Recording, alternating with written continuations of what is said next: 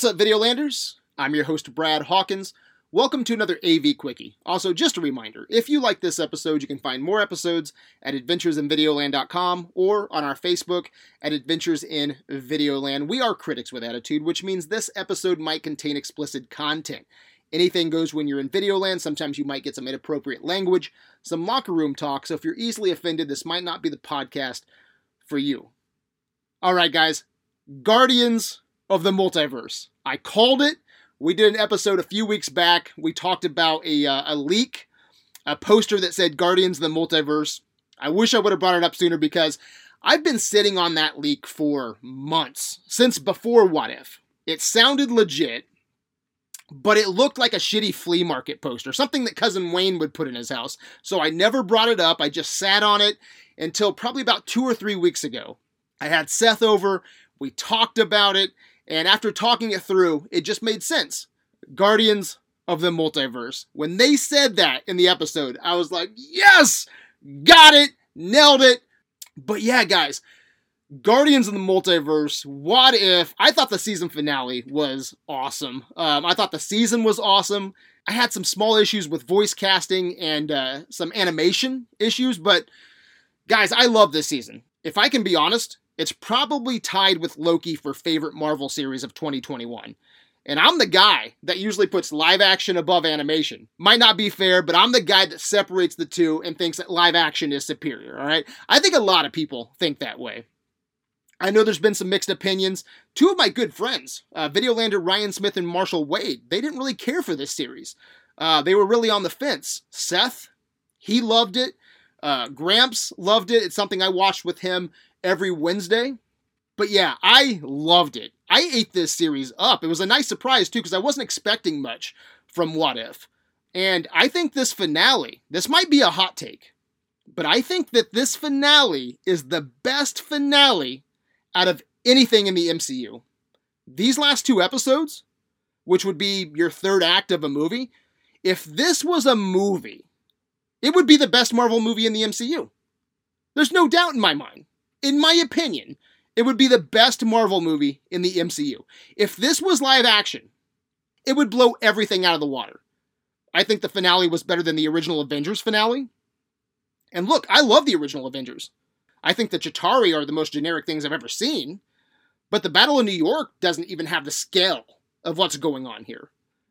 Endgame, the third act finale, they're all playing gauntlet football. I love Endgame. I love Infinity War. But even those movies don't have this kind of scale. They don't have things like Supreme Doctor Strange summoning tentacle monsters, all right? Multiple Thor hammers, uh, dropping a portal of zombies on Ultron's head, the uh, the Infinity Stone Crusher, uh, the action scene with the two shields, the showdown between uh, Ultron and Zola. Guys, the action in this finale was awesome. There was so much fan service, so many great action scenes. Um, the Watcher versus Ultron from the last episode where the Watcher went all Dragon Ball Z on Ultron. That was awesome. And I have to watch this episode again. I've only watched it once, but what was uh, Supreme Strange doing? Was he swallowing an energy blast from Ultron? Like, did Supreme Strange swallow a fucking Ultron blast? I think that's what happened. I need to watch it again. But guys, I loved it. I absolutely loved this entire uh, season of What If. There was episodes I liked more and episodes I liked less, obviously, but I ate this series up, and I love these last two episodes. I thought these last two episodes were fantastic, but uh, not just the action, not just the finale, but the humor was on point. Uh, one of my favorite scenes, actually, is when the Watcher grabs Thor, and Thor just looks up. He's like, ah! and then it goes off to the pub, and he's still screaming. I thought Thor was hilarious. Chris Hemsworth brought the energy in the sound booth. I thought the voice acting was really good in this episode. But yeah, I thought this finale was excellent. Um, it was so much fun. The action was great. Now, I do have a few complaints. I get why the Watcher picked most of his multiverse guardians. But come on, man. You can't find anyone else but Killmonger you can't predict that he's going to try to fuck over the team. Like, pick Iron Man, pick Spider Man from the zombie universe, or the head of Ant Man with his uh, strange cape. That would have been awesome. Anyone, literally anyone but Killmonger. It makes no sense. It makes zero sense. And I don't think he did anything. Like, I don't think he did anything. I was actually talking to Seth on the phone yesterday, and I was like, Do you remember Killmonger doing anything?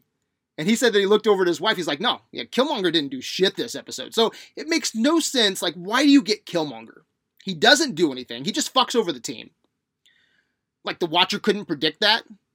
But if I got a shit on Killmonger, then honestly, you know, I got to shit on everybody because most of the crew didn't do anything. Like, they were mostly distractions while Strange was doing his thing, which I guess is important. You got to have some distractions, right?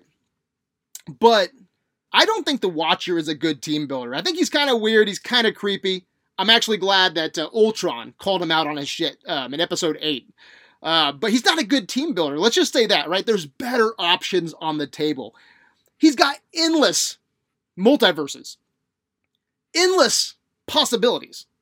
Why not recruit like different versions of uh, Doctor Strange and uh, and different versions of Wanda from other universes, right?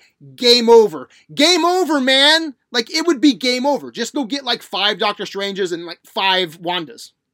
Game over. Done. Endgame. So most of the crew didn't do anything. Most of the Guardians, I don't think, did anything, but that's kind of always a gripe, right? Like we can go back to the original Avengers. Why is Black Widow or Hawkeye on the team?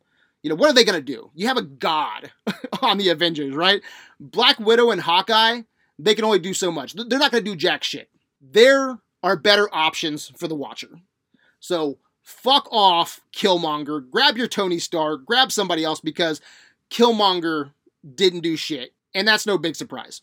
I think with some prep time, I think Doctor Strange could have done it all by himself. Doctor Strange was the MVP of the finale. I think he was the MVP of the season. I think he has the best episode, in my opinion. I can't wait to see if we get more Supreme Strange in the future, if he's going to be a part of uh, season two. I do want to bring up another decision made by the Watcher that makes no sense. Why give the pocket dimension thing, the, the ball that trapped uh, Ultron and Killmonger, why give that to Supreme Strange to protect? Like, really? Is that the best idea? Like, do you not think he's going to be tempted to to bring his girl back to to get out of that prison to change his reality? Like, is the Watcher that stupid? Again, there's better options. Like, take it back. Take that pocket dimension prison back to your crystal voyeurism room. Something. A multiverse of possibilities. And you give it to the wild card I. no, that, that's ridiculous. Like, you're asking for trouble.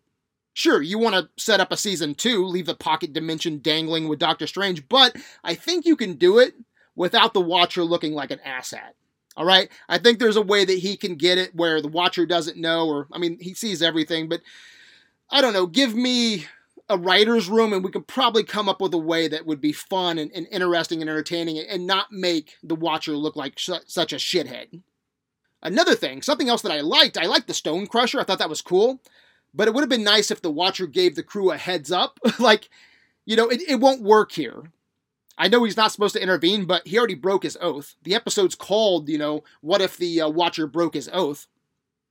He already broke his oath, so tell them that their Stone Crusher doesn't work.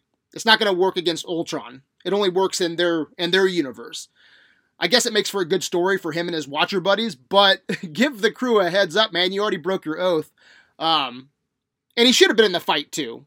He fought him once. Actually, you probably only need Doctor Strange and the Watcher. I think both of them could have took on Ultron by themselves. And just an overall gripe that I have with the uh, the entire series is Tony Stark got shafted, man. He died in like what two or three episodes. He died in the coffee shop. We saw him die in the snap when the Watcher was talking about how he died in his universe. He was a zombie in the zombie episode. Killmonger killed him. And then the Watcher picked Killmonger over Tony Stark. So what the fuck? Not what what if, but what the fuck, man? Like Tony Stark got fucked in this entire season. So I hope Tony gets some love next season because he got shafted. All right, Stark got shafted. So those are a few of my negatives for the season and for the finale. And I talked about it before, but um, I hope the animation gets better. I thought it was great uh, but some of the faces could be more defined and and voice casting. I hope they bring everyone back next season. It just brings a uh, a legitimacy to it, right?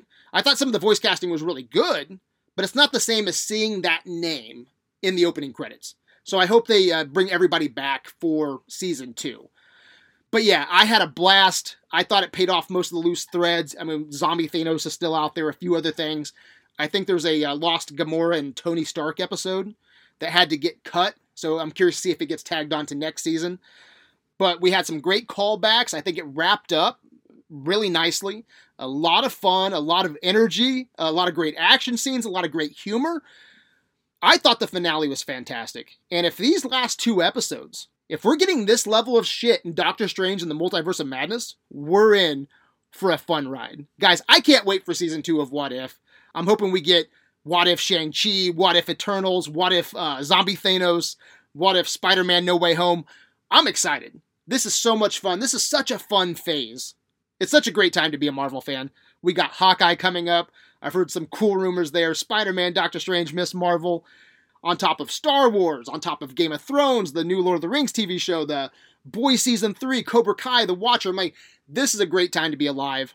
It's a geeky time to be alive, and I am loving it. I loved What If, and I can't wait for season two.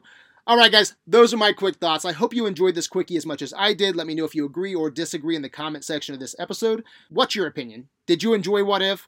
Are you looking forward to season two? Anyway, guys, let me know what you think. Thanks for going on this adventure with me. You can find me on adventuresinvideoland.com. I'm on Instagram, but the conversation always begins and ends on Facebook. You've been listening to criticism in its finest hour. Until next time, my good people, remember the watcher is always watching. Peace out.